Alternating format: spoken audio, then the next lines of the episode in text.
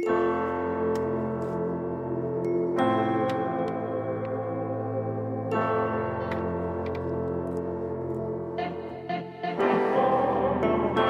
listening to the CXMH podcast. CXMH is a podcast at the intersection of faith and mental health.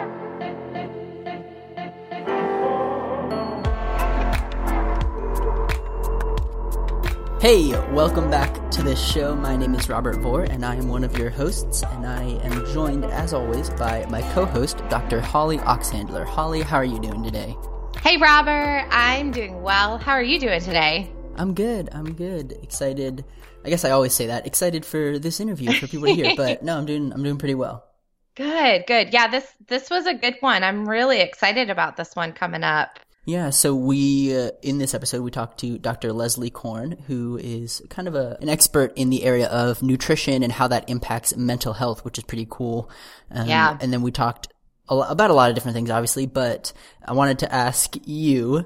Just you know, it's been so we probably recorded this like a month ago, just to I think somewhere like around there. Yeah. Um, uh-huh. Have you incorporated anything that we talked about in this episode Oh, into your daily life? Yeah, so let's let's think about that for a second.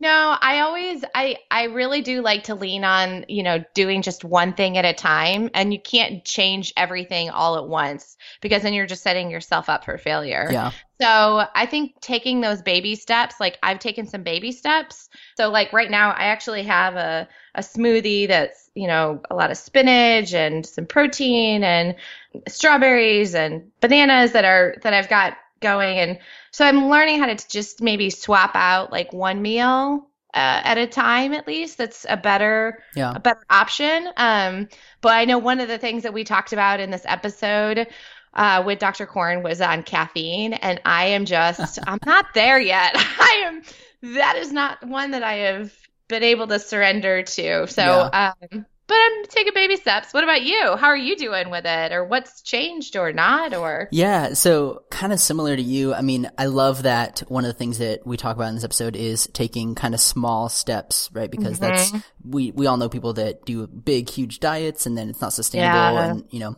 for I guess probably like a year now I've been thinking, man, I really should eat better. I guess I mean, I've always generally thought that, but just not cared that much. But especially since we found out that we were pregnant and then obviously now we have had Gray and all that. But, you know, it made me think like, man, I really should eat healthier so I can live longer in general, but then Yeah. also just be in a little bit better shape so I can play with him and stuff like that. So it's Yeah. been like on my list, kind of always in the back of my mind, which I feel like is probably similar to a lot of people, you know, kind of just always, yeah, I should, I should eat better. I should be more healthy. Mm-hmm. But safe to say that uh, I'm in a similar spot as you where nope, I have not revolutionized my diet. I think the only like tangible steps that I've taken since this episode, I've been trying to drink a lot more water Yes. which Oh, I'm not very so good. at because Yeah. I, don't, I just prefer to drink pretty much anything else. Um, so Mm-hmm. since this episode, I've been trying to be really intentional about drinking a whole bunch more water. She talks about kind of Mm-hmm. the ratio of how to figure out what, uh, how much water you should drink and stuff like that. So that's Mm-hmm. been my kind of baby step, you know, and I, I think about the things I eat, but I, I, it doesn't translate into any action on. So Yeah. that's all right. Definitely baby steps. Who knows? Yeah.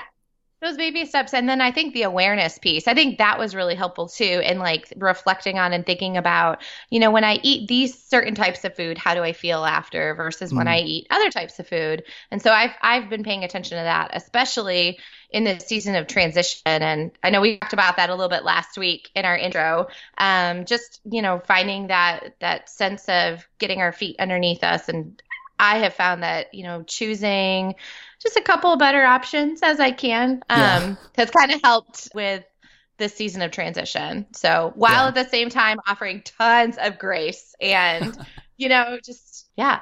So this was, I'm really excited for our listeners to get to hear this episode.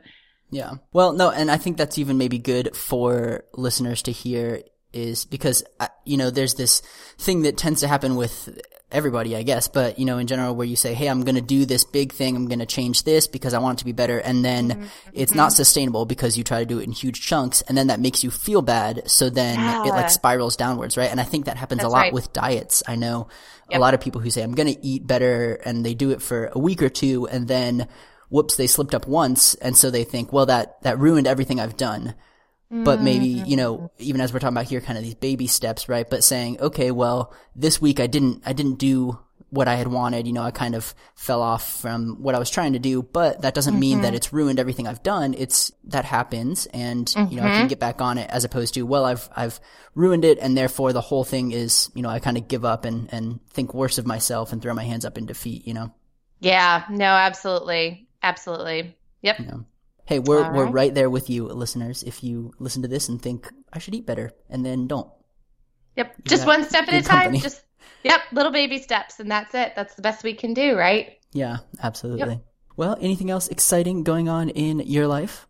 The Oxhandler home. No, we're we're doing pretty good. Um yeah, just you know, taking on little projects here and there and stepping into some things that I haven't done before, but I'm learning and just I don't know, just trying to stay open, palms up and you know, kind of going through this season with that mentality. So Mm, yeah. So yeah, what about you guys? Anything else exciting or Um, I mean, I know, I feel like every time I've been asked that on the show, I say something about being in kind of transitions, which has honestly been the last, you know, five years of our lives.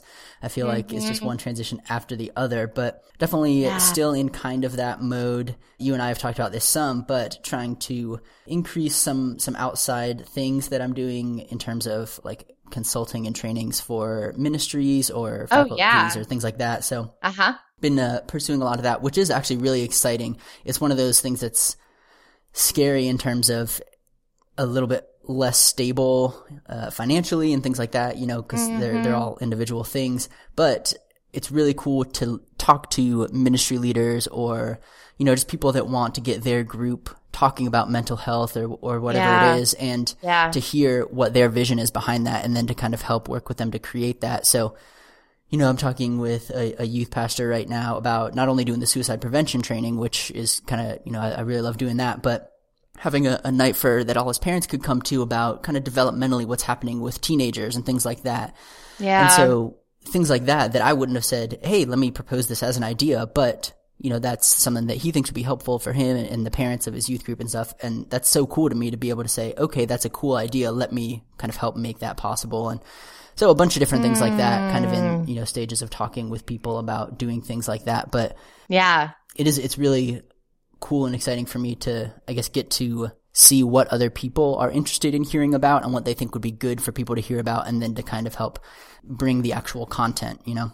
That's so cool. Yeah, no, and I and I love just your enthusiasm behind all of that. I mean, I really hear, you know, that this is something you're you're like I get to do this. Like this is so Yeah. cool. And like how do you build space and margin to be able to get to do those things that, you know, you may not be able to do if you were, you know, spending time doing something else. So, Yeah. um so it's it's just so neat getting to hear what you're doing with the pastors and and these groups and leaders and yeah, I'm really excited to hear more about that as that kind of unfolds. That's awesome. Yeah, and uh, partially I owe some of that to you because you brought up when you interviewed me kind of the two the two part mission statement that I had written oh a, yeah, uh-huh. a couple years ago. yeah, Um, and so there was kind of this, I guess, time period uh, for a week or two after we did that episode where, you know, I was doing individual counseling, which fit really well with one of them. And then I was in the stages of doing this other thing that was not maybe the best fit for our family, like time wise and energy wise, but also kind of getting you reminding me of that and me saying, Hey, this maybe doesn't fit with the vision that I have for what I think I'm supposed Yeah. to be doing. And so Yep. focusing more on the second one, which required stepping out of another thing, you know, which uh, you and I have talked about some personally, which wasn't, wasn't a, the easiest thing, but really putting passion and energy behind kind of the second bullet point of those things. Um, and if you have no idea what we're talking about, that's totally fine. But, Yeah. you know, kind of narrowing and saying, Hey, what is it that I feel like we're supposed to be doing and putting our energy and time into, even if that is a little less sure yeah, um, but kind yep. of stepping into that and saying, "Hey, I, I really believe that this is the the things that I'm supposed to be focusing on and leaning into." Yes. Um, and then you know working to to make those happen, which ends up being easier somewhat anyway, even though it's it's less stable because it's something I'm passionate about. So it's Yeah. easier to kind of Yep. you no, know? I totally agree. And I mean, it's it's truly. I mean, I think I had mentioned this, and when you did the interview with me, that I, you know, have spent some time talking with my faculty about their why the like the why behind what they do, the why behind their teaching and their research and their service and all the ways that they just give and give and give to students in the community and and I I think when you really do get down to that why deep down, um, it does help to discern you know, is this the best use of my time right now? And sometimes we don't have that choice. Sometimes we, you know, we just have to get through those seasons mm-hmm. where this may not be exactly what I love to do or, you know, want to do, but it's what I need to do right now. And sometimes we just have to be able to discern is this, you know, just to keep checking in with ourselves through that process. So it's, I love that you're able to pull back and say, well, I can't do this, this side job right now. And maybe I, I really need to be devoting my attention towards this other thing and working with the, um, the pastors. But, but I also recognize that there's just a time and season for each of those and finding that balance is it's a hard yeah. discerning process right like it's yeah. hard but i'm kudos to you for pausing and thinking about that and and taking that step that i know that i mean just from our conversations is a really courageous step so um, Thank you. Yeah. Yeah, that's awesome. Really well, good. There you go. There's uh, at least part of a, a shameless self plug if you're in, I guess, the Atlanta area or uh, somewhere that's maybe drivable and you want to learn more about faith and mental health or anything like that for you or your group. Just uh, shoot me an email. Yeah. Love to make it happen. That's awesome. Okay, well, hey, let's transition into the episode because yeah. I, I do think it is one of the I feel like it's very practical. Going back through and listening and editing yeah. it, I feel like yeah. it's very practical. Um, even if you can't immediately revamp your whole diet, like we kind of talked about, but right. you know, there's some pretty practical steps in there, um, as well as just fascinating. So, yeah, yeah, I agree. Yeah. I agree. Great. So, All right. let's transition. Here go Is our interview with Dr. Leslie Korn on nutrition and mental health. Hey, real quick, just wanted to give you a heads up. There's a couple places in the beginning of this interview where Dr. Korn's audio kind of cuts in and out. Partway through the interview, I switched which internet in my house I was attached to, so just hang in there. I promise it doesn't last the whole episode. There's just a couple spots, but just wanted to give you a warning. Today, we are joined by Dr. Leslie Korn. Dr. Korn is a Harvard Medical School trained traumatologist specializing in mental health, nutrition, and integrative approaches to treating the mind and body. She's the author of a bunch of different books. Uh, we can get some more into all of that. But Dr. Korn, how are you doing today? I'm great. Thank you so much, Robert and Holly. Yeah, absolutely. Yeah, Thank you absolutely. for being here. Holly and I were talking before this, and I, I, mentioned to her that this has been an episode that I've wanted to do for a long, long time. Uh, I get a lot of questions about kind of nutrition and mental health and how those interact, and so really excited to hear from you. I know that's one of the things that you specialize in, but other than you know the official bio that I that I said there, is there anything else that you know our listeners should should know about you? Well, I think probably one of the more interesting things about my career is I actually began my career in the jungle of Mexico. And that's really what introduced me to natural medicine, what we really call traditional medicine, medicine that's rooted in cultural practices. Uh, and so, even though I'm from the city, from Boston originally, uh, and trained in very conventional settings, I had the opportunity to learn much of my craft with Indigenous peoples working in rural areas. And so I bring a lot of that wisdom to my work. I think that's perhaps uh, missing in my official bio. yeah, that's actually one of my first questions. Was you know the story of how you got into all this is pretty interesting. How did all of that come about? Where you were in Mexico for a bit, and then you know, I mean, what was how did all that happen? You know, I think sometimes we are led uh, along a path. We don't always know why, but we follow it, and it leads to the most amazing places. And I've certainly found this to be the case in my career and my life that uh, things came to me when I was least expecting them. So, really, I was traveling. Uh, I was a college dropout. I was off in search of adventure. I knew I wanted to write. And I was really led to this little fishing village in Mexico. Uh, no roads, no electricity, no doctors, no running water. And I fell in love with being there mm. and I mm. stayed there for 10 years. Wow. And I started a little school there. And while I was there, I got sick with absolutely everything possible. And the good news was that the women in the village taught me their wise ways.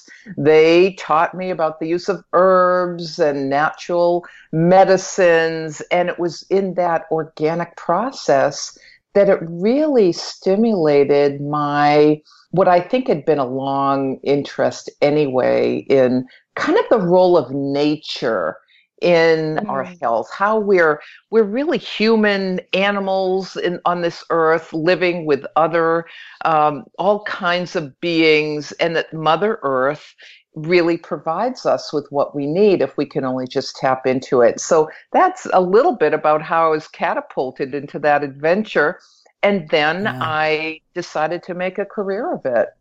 That's so awesome. Leslie, I love that.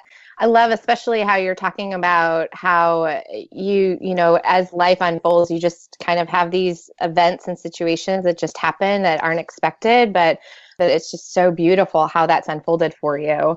So I something I'm really curious about, um, and I know Robert and I have talked about this, but probably one of the the first questions for us to start with is you know, building on your experience and building on the work that you're doing now, what is it, um, or how does nutrition really impact our mental and emotional health? Like, can you unpack that relationship um, between those two for us? Absolutely. It is absolutely central. And I would maintain, up until recently, it's been the missing piece in mental health treatment. You know, I'm trained as a psychotherapist. I actually trained in a variety of forms of naturopathic medicine, massage therapy, acupuncture. But for me, in my clinical practice, the missing piece was always nutrition. And mm. the hmm. thing that I share with my clients and my students is think about your car. You could have the best, the newest car, but if you don't put in the right fuel, if you don't lubricate it, if you don't clean out the oil mm-hmm. filters, if yeah. you don't make sure it doesn't get rusty, or if it does, you patch it up. If you don't do all that, it doesn't matter what that car is supposed to do. You're not giving it the right fuel. Mm. And our brains need the right fuel. And I think with modern life, we've gotten on really the wrong track with a lot of fake foods, a lot of synthetic foods, and mm-hmm. frankly, a lot of foods that really aren't the fuel that our brain needs. And so that's the essence of the, the concept of fueling our brain, fueling our mind, giving ourselves the energy. And the other very important piece about that is that we're all different. We all have different yeah. cars. Some of us drive a VW, some of us drive a Jaguar, probably not too many of us, but you know, depending upon what we drive. I've got an old Mercedes diesel, and so that needs diesel fuel. So the other piece around nutrition is it's not only important for the brain, mind, and body, but it needs to be exactly what our individual bodies needs and not hmm. necessarily mm. someone else's. That's so good. That's yeah. really good. Yeah. So in your in one of your books, I think it's the latest one called The Good Mood Kitchen, you write about the connection between the gut and the brain and you actually refer to the gut as the second brain. And I love, I mean, you you bring out these, you know, we all kind of know this. We say, "Oh, when I get nervous, I, you know, I can I get butterflies in my stomach or, you know, things like that." Can you talk a little bit about that type of connection? That's so right, Robert. How many times we say, "I just feel it in my gut." Yeah. You know, we yeah. or I've got a gut feeling. And what's so interesting is that we've now discovered Dr. Robert Gershon is called the gut, the second brain. Uh, he's a physician working in New York. And what's been discovered is that we actually make more brain chemicals or more chemicals for the brain in our gut than we do in the brain itself. And so if the gut, meaning our digestive system, which I, I call it our garden, if if our garden doesn't have the right kind of earth and the nutrients and the bacteria to grow, then we're not going to have a full amount of good chemicals that support our brain. And we know this, interestingly enough, for many years, when someone was anxious, for example, the doctors would refer people, let's say to me, for treatment for anxiety. And they'd say, Oh, you've got to help this person relax. Mm. They've got colitis, they've got inflammatory bowel, they've got ulcers. And we know that the anxiety is affecting these digestive problems. And mm. so we'd say, okay, mm. we're going to help you relax. We're going to teach you how to breathe and we're going to explore the things that are going on in your life. But now we know it's not just a one way street. We know that it's the gut and the failure to have lots of good bacteria that create good brain chemicals in the gut that affect our anxiety. It's not just our anxiety affecting our gut. So we now have more tools to enhance our digestion, enhance our gut function with fermented foods, let's say, to decrease anxiety. And so it's a very profound discovery that we've made. Mm, that's good. Yeah. So let's say I'm listening to this and I say, Hey, I'm so on board. This sounds awesome. You know, I'm loving this. Where would I start in evaluating my diet and things? You know, I say, Hey, I've, I eat an average amount of probably nonsense food and maybe healthy food. I mean, where do I start in kind of evaluating or thinking through all of that? Robert, I love the term you use, nonsense food, because if we break that apart, it means non-sense. It uh-huh. doesn't help your senses. I love that. Um, awesome. I like that better than junk food, so I'm going to borrow it. There you go. hey, I get a citation in your next book. That's awesome. well, I the first step is I ask people to really pay attention to how they feel after they eat. In my clinical practice, in my books, and in my classes, clearly I go through very comprehensive ways to analyze one's health and one's gut lab tests and history. But the first step everyone can do is say, Hey, how did I feel after that meal? Did I feel like falling asleep after lunchtime? Because that lets me know that you've eaten way too many refined carbs. And so, because if you eat a power lunch of lots of good protein and vegetables, you're not going to fall asleep. It's not natural to fall asleep after you eat lunch. It's because you've given your body too much glucose and then it causes insulin and then you just want to f- fall over and go to sleep. I ask people to tune into awareness, awareness about how they feel after they eat certain foods or certain meals because we have such a dissociation in our society about this relationship and everyone's getting pummeled with ideas of oh, do you have indigestion? Take this. Oh, you've got uh, GERD? Take this. And everyone thinks it's natural to have these symptoms. It's not. So the first step is paying attention and awareness and questioning. Now, the second step, I've got some hard and fast rules.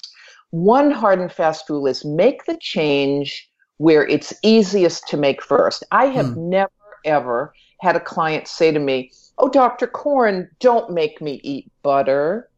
I just want to eat butter. I don't want to give up my margarine and my my fake and bacon and my egg whites. And so I work with people to say, let's get rid of the nonsense food like safflower oil or canola oil or margarine, all the fake stuff. Let's go and see what Mother Nature has given us mm-hmm. butter, uh, olive oil, coconut oil. So I like to work with people to make the easy changes first that aren't going to be too difficult to make. And changing out your fats will give you the best response uh, because it's those bad fats, those non fats that are really bad for the brain. Oh, that's really good. Yeah, I, I love that. So awesome. Yeah. I love that because I think one of my supervisors, what I, and I completely stole this from him, but he always used to say to us, you know, what's the smallest change you could make? Like the mm-hmm. smallest step towards where it is you're trying to go. And so thinking about, you know, some, we always do, you know, New Year's resolutions. I'm going to change my entire diet and it never works because that's right. not sustainable. So, I mean, what you're saying there, what are the, what are the small things that we can change and then progressively move towards, you know, maybe a whole new diet eventually. But right now, what are what's realistically what can we do? Yes. Well, and especially I think once you make those small changes, any kind of behavioral change that's small, when you start to feel that sense of success and feel that sense of, oh, hey, I at least was able to do this and get that rhythm, it I feel like it helps you to to be able to start to take on other small changes that eventually lead to big change. Yeah. Absolutely. I'll, I'll give an example of that. In the Good Mood Kitchen, I write a lot about the principle of substitutions. And what that says is find a healthy substitute for the food that you like. And I'll tell you about a, a client of mine, John, who came and he just said, Oh, Dr. Korn, please don't. I love my hot dogs and sauerkraut. Please don't take those away from me. he had a lot of problems. And I said, Fine, John, but let's get you a good quality organic hot dog without the sugar, without the additives that are making you moody. And how about instead of that store bought sauerkraut, some fresh sauerkraut, and all that good fermentation is going to be good for your gut. It's good for your mood. So this way, or it's like I work with a lot of parents whose children have a diagnosis of this or they they may give them you know medications for ADHD and they're coming to me and say I really don't want to give them this medication. I said, "Well, you know, what are they eating?" "Well, they're eating cereal for breakfast, then they're having pizza for lunch, and then they're having having a mm-hmm. Snicker." and I said, "Let's find some healthy substitutes for that." And one of the things I teach them is my recipe for a healthy almond joy chocolate mm. candy. Mm. And so it's not that you can't eat your sweets. What better food is there for you than chocolate, almonds, and coconut? The, uh, but an almond joy that's made without the sugar. And I mm-hmm. teach people how to do that. So the idea of sacrifice uh, with diet really, I try to put it aside because, as you well point out, it's not sustainable. We have mm. to satisfy the senses and in our sense of well-being and sharing with others and and enjoy uh, what we're eating yeah. So Leslie, I, I love that you're talking about these small things that we can do to, to substitute that principle of substitutions that you mentioned. And I wanted to follow up with you on that, especially thinking about like potential barriers that clients might be experiencing. So you mentioned your client who was saying, you know, don't, or I don't want to get rid of hot dogs. But I start to think too about barriers that include, you know, the amount of time. I mean, I, I often hear folks mention, well, I don't have time to prep, you know, healthy meals or financially it feels like it's really overwhelming or it could be really costly. What do you tell clients specifically with those two barriers? I approach it in a variety of ways, Holly, depending upon the client. Number one, I talk about food as medicine, food as prevention. And in the long run, they're going to save money on medications, on doctor's bills, on time out of work if they do, you know, that old ounce of prevention.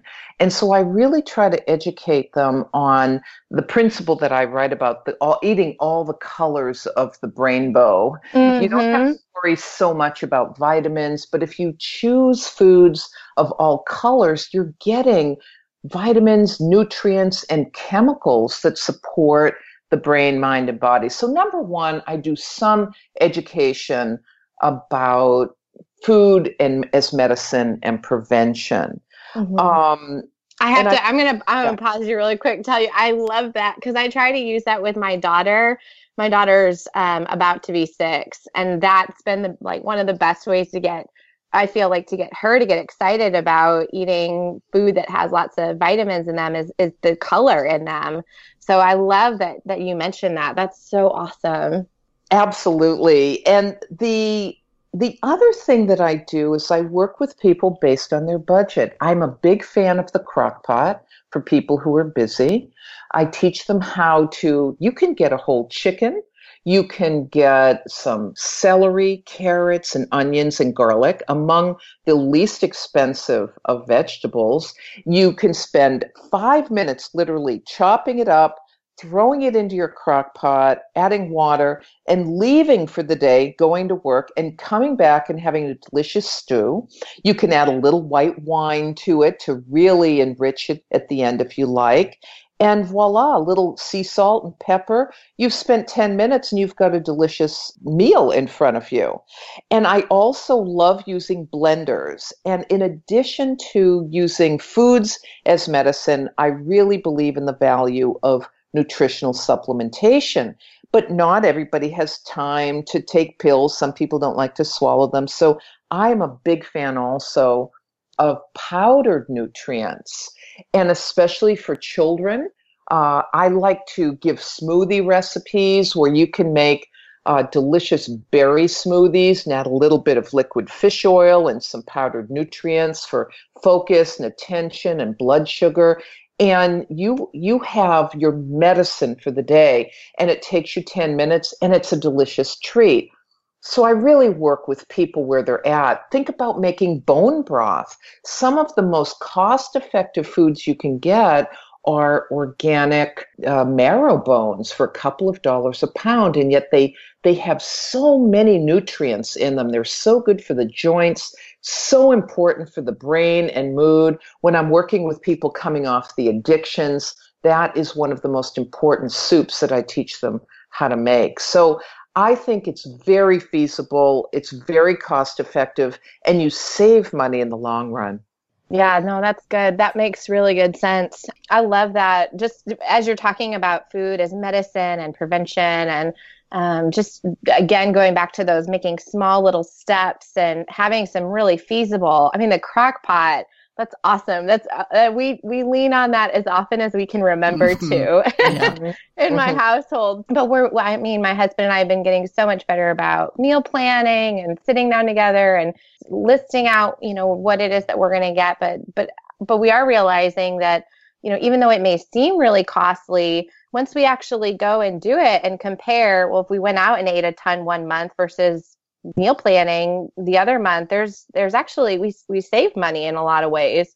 Mm. um, so that's been interesting. I, one thing i was thinking about too is i, I know and i i definitely have seen and and um, understand how food can be a form of preventative providing us those uh, vitamins and acting as like a medication. But but i also wonder um, or maybe want to caution that certainly it would never replace. I don't know what your thoughts are on this but but i would think it wouldn't replace any kind of medication specifically for mental health. Like if someone is is receiving some kind of medication for mental health treatment they wouldn't want to stop that and just go with the food route right? I would well, I, I, want to talk with your doctor and you would want to work with your physician, of course. Okay. There is a whole science, and this is really a lot of my clinical practice, and I'll be presenting at a conference in September that's just about this. I came back last year from a meeting in New Jersey about keeping kids off of medication. So, for the purpose of our listeners, it's never wise to come off your medication without working with a, a your prescribing doctor uh, to do so. Um, however, there is a science of nutrition uh, to come off of medications and to replace them with um, nutritional supplementation and herbal medicine. And so there's no question in my mind that most people can recover and, and manage mental distress by following what I call the Brainbow Blueprint. It's not only eating according to your type, what you need for your body. Uh, mm-hmm. Uh, you may be a carnivore or you may be a vegetarian, but that's a scientific metabolic genetic fact uh, that you need to follow. And then mm-hmm. there are many nutrients, like amino acids in particular, that act on the brain in very similar ways to medications. And so if anyone is wanting to saying, you know, this medication isn't working well for me or I've got side effects, then you can uh, bring this up to your prescriber and then mm-hmm. work together in a team with a nutritional therapist, for example, who is savvy about how to sometimes lower doses or even replace it altogether. So there is a science of this, but mm-hmm. it must be done in conjunction with a professional. Yeah, I was going to say that's really that's helpful. Yeah. Definitely, the important part is you know you said talk to your your physician, your prescribing physician, as well as a nutritionist who knows about these things specifically, who knows what they're doing. Exactly. So it's not just mm-hmm. well, I'll eat a salad and then I won't be oh, depressed, no. or you know. Right. And right. Let's, re- let's remember, you know, when we have a broken bone, uh, no amount of vitamins and uh, herbal plasters is going to fix that bone. So I think the the real issue here is understanding each type of medicine and the role it plays in our health. And I think we've just been skewed too far to one side where you see people on five, six, or seven medications. Uh, and then you can start to replace those uh, in conjunction with your physician and a nutritional therapist uh, by changing your diet and by finding those substitutions. Yeah.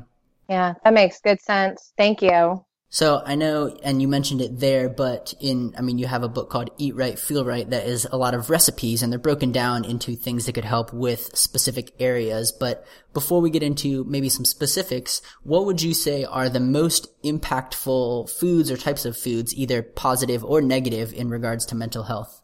Well, we've discussed fats, and so that's the first place to make your change. Giving up your bad fats and using your good fats. And that's the easiest thing because, as I say, no one's uh, sorry about eating delicious butter and coconut oil and olive oil. Um, I think the next really important thing is to recognize that sugar is not your friend. Uh, we tend to gravitate towards sugar when we are self medicating, when we're feeling down in the dumps, or when we want more energy. But do you know that we now understand that depression comes from inflammation in the body? Mm. It's not just about negative life experiences, which certainly contributes to feeling depressed. But we know it is not abnormal brain chemistry per se. It begins with inflammation. And what is the most inflammatory food we can eat? It's sugar. Mm. And so I'm working with someone who's depressed or anxious or even who has, you know, OCD or ADHD, really everything. Everyone is going to benefit from cold turkey of sugar and finding a substitute like a little bit of raw honey or stevia. So that these are some of the big no's. There's just no way around getting out of these trans fats and, and bad fats, giving up sugar and finding substitutes for your sweet tooth. And the other thing that's very inflammatory are these refined flours. So giving up your white bread, let's say, and finding substitutes. So we've got things that we get rid of that are causing us harm. And then we also act to take in lots of healthy foods. What are they? The colors of the rainbow are beautiful blue and purple fruits are among the healthiest for us. And they'll mm. counteract the inflammation of having eaten sugar too. And so that's a lot of the recipes that I give. I, I've got lot I I love smoothies. And so I've got a mocha uh, smoothie for the afternoon pick me up. You don't have to go for your donuts or your sweets and another cup of coffee. You can make a delicious smoothie with a little espresso if you like, a little pure organic cocoa, a little stevia, a little coconut oil. I guarantee you, you will be satisfied. And you know, as women, we tend to crave chocolate because we yes. need extra magnesium. Yeah. And so understanding those cravings and giving our body what it truly wants, that's the key to making all these changes. So those I think are the three most important foods to give up. It's the sugar, the refined flours, and of course the bad fats, and then to start exchanging with some of those really healthy, uh, brightly colored foods. Oh, that's so helpful. Yeah, especially thinking about specifically what those different colored foods do and how they help us. I, I was just thinking that, especially thinking about the fats, I love avocados. And so hearing you talking about those healthy fats is I feel so validated with my love for avocados.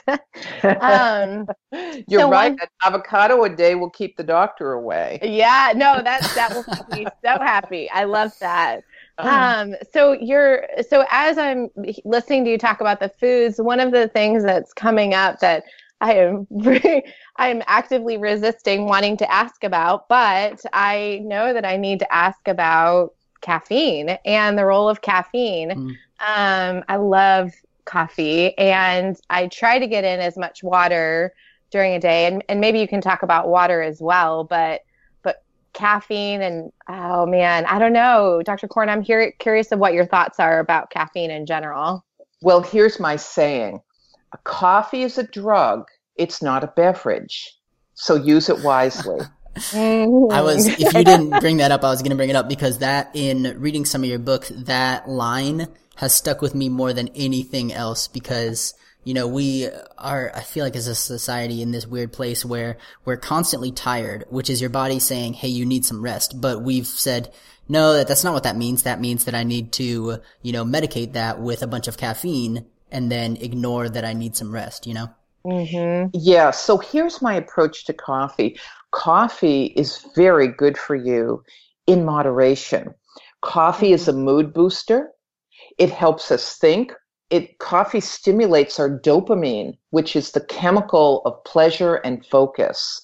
And so no wonder we like coffee. But as you say, Robert, too much coffee can hide the fact that we're tired. And so, what I recommend people do is drink a good quality cup of organic coffee in the morning. Even if you have two shots, it's fine. It's a little mood booster, it gets you going. Uh, nothing wrong with that. And then, as you go throughout the day, I like to use herbs and nutrients that we call adaptogens. These are food and herb substances that support the stress response naturally without being like a hammer hitting you over the head saying, mm. come on, wake up, get going, which is what coffee does by 1 p.m. Mm-hmm. And so it's all part of the idea of, of living according to our 24 hour rhythm. So wake up in the morning, but then in the afternoon, I've got a wonderful green tea smoothie now, the thing about green tea that's a good alternative to coffee in the afternoon is that it not only has a little bit of caffeine, but it also has an amino acid called theanine, which is acts just the opposite of coffee. So whereas coffee and caffeine uh, stimulates you, theanine relaxes you. But because mm. green tea has both of them, you have a kind of relaxed stimulation. Hmm. And it's perfect huh. for the afternoon when you want to be um, energized, but you don't want to get hyped up. And so that's your afternoon drink that you have to maintain your energy. And so, along with some adaptogens that support adrenal function. And that's how I work with people who are saying, I'm exhausted, I'm tired. Now, the other reason that we're often tired is that many people aren't eating enough protein they're not eating enough good quality eggs. Mm. I think eggs are your perfect food. Mm-hmm. Everyone should have at least two eggs a day. And it's brain food, it's energizing food. So sometimes when you're tired, it's our diets are too heavy on the refined carbo side. And we mm. just keep grabbing coffee and sweets to boost ourselves up. Yeah. So we've talked, I mean, that was some, you know, we've talked some about specific things for depression, anxiety, and uh, even, you know, focus right there. I know that in Eat Right, Feel Right, you have recipes broken up for each of these things, but there's one on insomnia, right? And one of my favorite things that is in that chunk is you write about eating oats at nighttime as opposed to, you know, we kind of think of oatmeal as a breakfast thing, but uh, do you have some tips for people who have problems? So myself included, I have terrible time falling asleep in general. It's uh, been easier since uh, my wife and I had uh, our first son uh, three months ago, but uh, before that, just terrible time falling asleep. So what about like a, a nighttime routine? What things would you recommend for that? Well, Robert, congratulations. And Thank you. I'm glad having your son is helping you sleep. Usually you lose sleep. well, no, yeah, I guess I, I guess I should clarify. Wonderful. It's, uh, because I get less sleep, I'm, I fall asleep easier because I'm uh-huh. more tired. Robert, you've got a very interesting sense of logic there. So I'm going to give you a fabulous recipe. Um, the reason I talk about oats, oats, oats are one of the best foods to eat when you're anxious and stressed. And you know, when, when our minds get going and we just can't quiet down, it's not something we want to eat in the morning, even though we're used to it, because it just kind of calms us down when we really want to be energized. It's a great evening meal or an evening snack because oats is very relaxing so it's a that's a good meal but i've got a favorite recipe that you're going to love robert it's called a cherry chamomile smoothie and what we Ooh. know is that cherries support the hormone melatonin, which helps us sleep. And so, and we know chamomile does too, the chamomile tea. So, what I recommend is I have my clients make a quart of really strong chamomile tea. They can keep it in the fridge. They get a bag of frozen cherries, keep it in the freezer. And if you want almond milk or some yogurt, whatever you like, a little bottle of stevia in the fridge, and you've got everything made for you and it'll last for a couple of weeks for you just every night uh, as an evening snack uh, makes put some frozen cherries a little bit of the milk and stevia or a little bit of yogurt maybe some ice if you want and then add your chamomile to it and you've got a delicious drink that's going to support the natural hormones that will help you fall asleep. Now, the other trick, Robert, to think about is that sometimes, you know, we hear an old adage that uh, you shouldn't eat before you go to sleep, but that's not true for everyone. Hmm. Some people actually need a little bit in their belly to fall asleep uh, because blood sugar can drop. If you eat at seven at night, sometimes your blood sugar drops and your body goes into an alarm state if you go to sleep by 10 or 11. And so I recommend for people to have just a little piece of cheese or a little piece of protein, maybe a crack or just a little something to fill the belly and support blood sugar. Now, Holly, just let me say one more thing because you brought up about water and I just Yeah.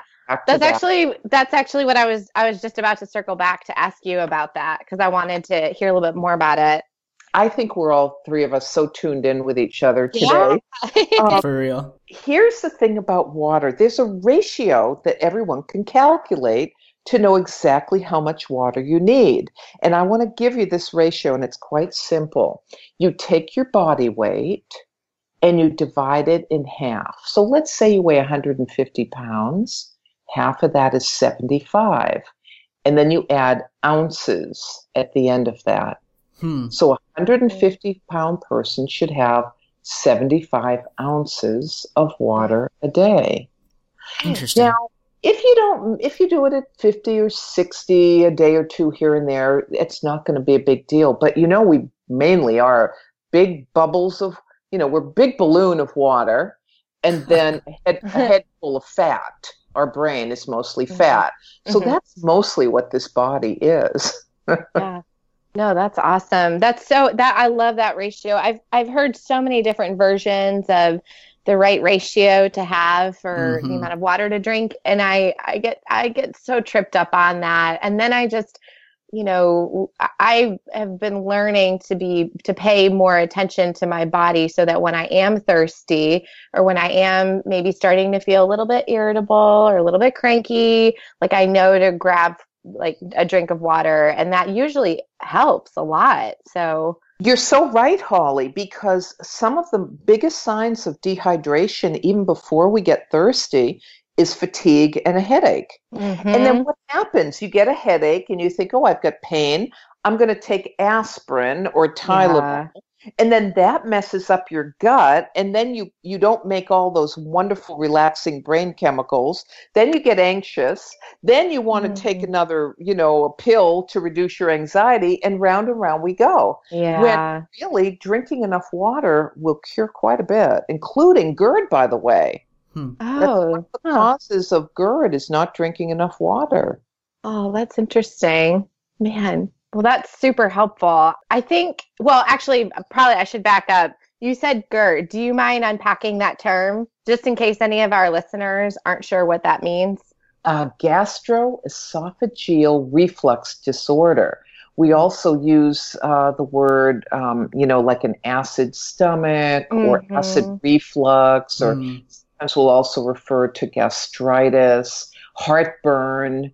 And this is one of, it's a big epidemic. And Yeah. there's an epidemic of medication for it. And the reason why it's so important in mental health for us to pay attention to it is that we now know that these medications contribute to um, higher risk of dementia. And so I GERD is a completely preventable and treatable uh, through food, dietary changes, and, and natural supplementation. So that's a big part of my practice as well. Yeah, well, that's really good. Well, one thing I wanted to ask you too, just for fun, I was interested. What what are some of your favorite recipes, or what are some of your favorite meals that that are your go tos that that you really love? Um, All right, I'm going to think about what I just made this week. I just Sure. made, I made a coconut chicken soup. Ooh. And so I made a chicken soup with, I love adding fresh roots, and we can get them so inexpensively at our local markets if we're near uh, local ethnic markets like fresh turmeric root, fresh ginger, fresh lemongrass. So I just made that, and I got I had I had some fresh coconut, but usually um, I can get a can of coconut cream, and that is delicious. Adding in, in a little bit of, of Chinese parsley. I made some bone broth, and you know I I feed not only two-footed people in my family, but four pod people. yeah, I saw and- that on your site. That's Yes. awesome. Well, Dogs and cats have to eat healthy too. They're people too. yeah. And um, so when I make a nice bone broth and and make I get a lot of good meat and vegetables and carrots for for my dogs too. Um, so it's all in the family. So I made a delicious bone broth. The other thing, I've got a recipe for stuffed cabbage. And even though it's it takes a little bit more time because you steam the cabbage and then you can stuff it with a delicious hamburger and or you can do it vegetarian too um, and then i add some pine nuts and raisins and then i make a delicious red sauce and bake it that i did for a party the other day and everyone went crazy Oh, and that sounds so- yummy. and the other thing that I do, Holly, I do this every Sunday. I I make up my salad dressings for the week because a lot of people don't realize that when they buy store bought salad dressings, the oil is not good for you. It's canola or soy oil, which is really just poison for the body.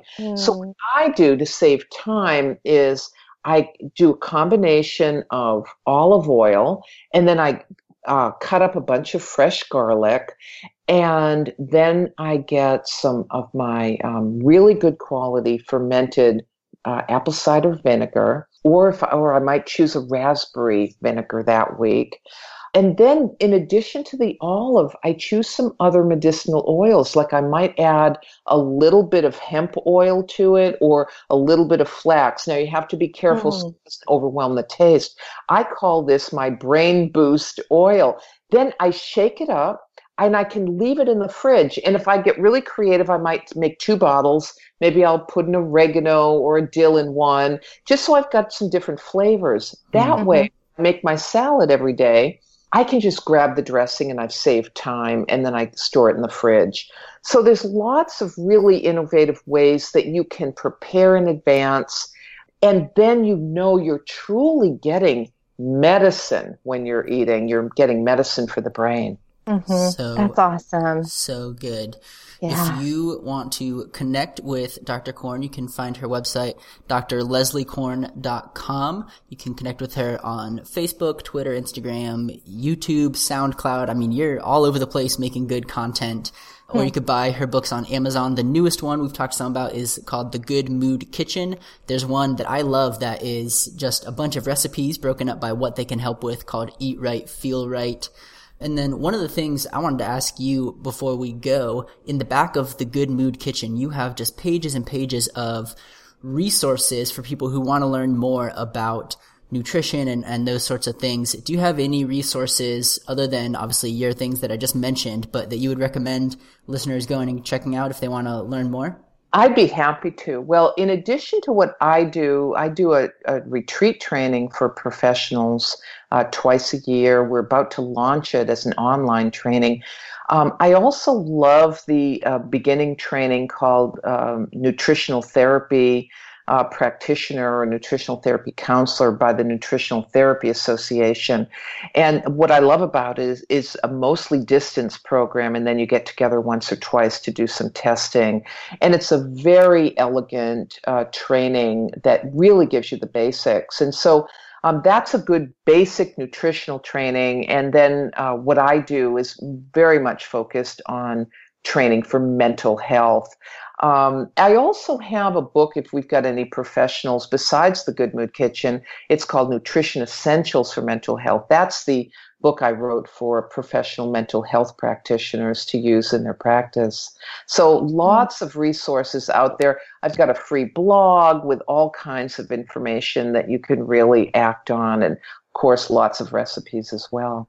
So mm, good. That's awesome. If you want to connect with Holly, you can find her at hollyoxhandler.com or on Twitter at hollyoxhandler. If you want to connect with me, you can find me at robert-vore.com or on any social media at Robert Vore. Dr. Korn, thank you so much for joining us. And, yes, thank uh, you. Know, last thing before we go, do you have any final words, some closing wisdom for our listeners?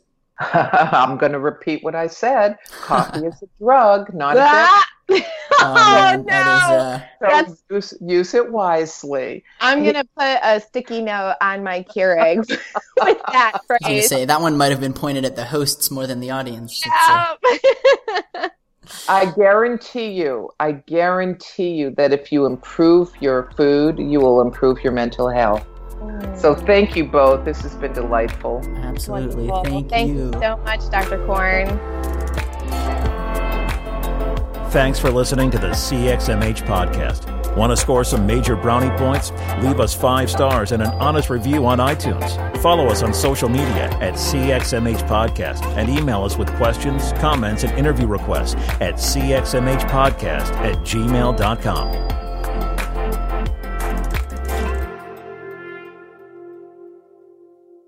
A final note if you're in a dark place today, struggling with suicidal thoughts, you are not alone. Professional help is available 24 7 at 1 800 273 8255.